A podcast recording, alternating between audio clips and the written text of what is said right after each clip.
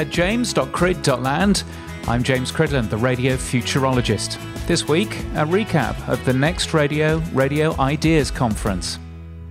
Last week in London was the Next Radio Conference, a great fun day with lots of very good speakers. Now, if you read my stuff, uh, all two of you, you might remember that a while ago I wrote about Triple J's Hottest 100, saying at the time that it was one of the world's largest radio events. Ollie Wards spoke at Next Radio, and I liked one of his summing up points at the end about outside broadcasts. OBs don't necessarily equal event radio. You'll split your audience, you'll, fo- you'll change your focus, and uh, end up talking to the hundreds or thousands of people that are at your event rather than the uh, millions of people listening at home. It's a worthwhile 18 minute watch. Also from Australia, and also a great 18 minute watch, Wade Kingsley talked about brainstorming. Brainstorming is bullshit, he said, and highlighted how much we've taken for granted in those horrible brainstorming meetings we're forced to have, which science have proved don't work. People are more creative when they're in a group, right? So you can have idea sessions or creativity on your own, but you get people in a group and we're going to be more creative. Bullshit. No.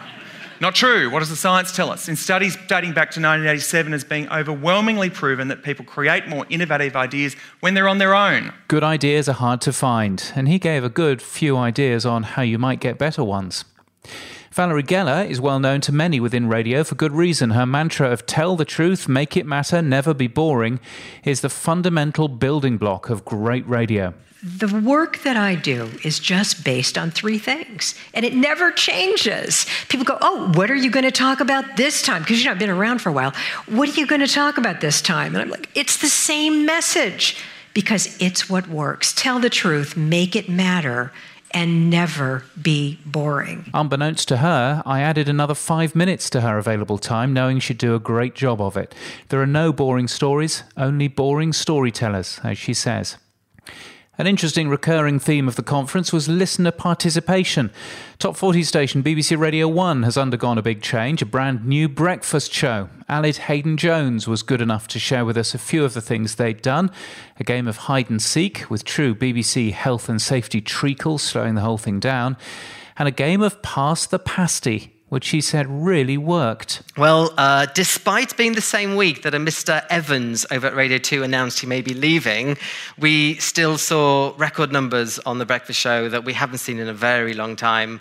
And that was that week. So um, we were very happy with that. Listening to Greg James on the new breakfast show was a wake up call for me. Instead of a morning crew full of self absorbed chat about showbiz, this new show makes the listeners the star, and quite rightly. It's a wonderful breath of fresh air. It was also fun to hear from Michel Colin, who spoke about selling radio advertisements in sub Saharan Africa. I did work with these two guys, uh, Simon and Neron, and um, we went explaining to a, a, a small uh, trader, a small store, how to advertise on radio to make making a promotion about the price.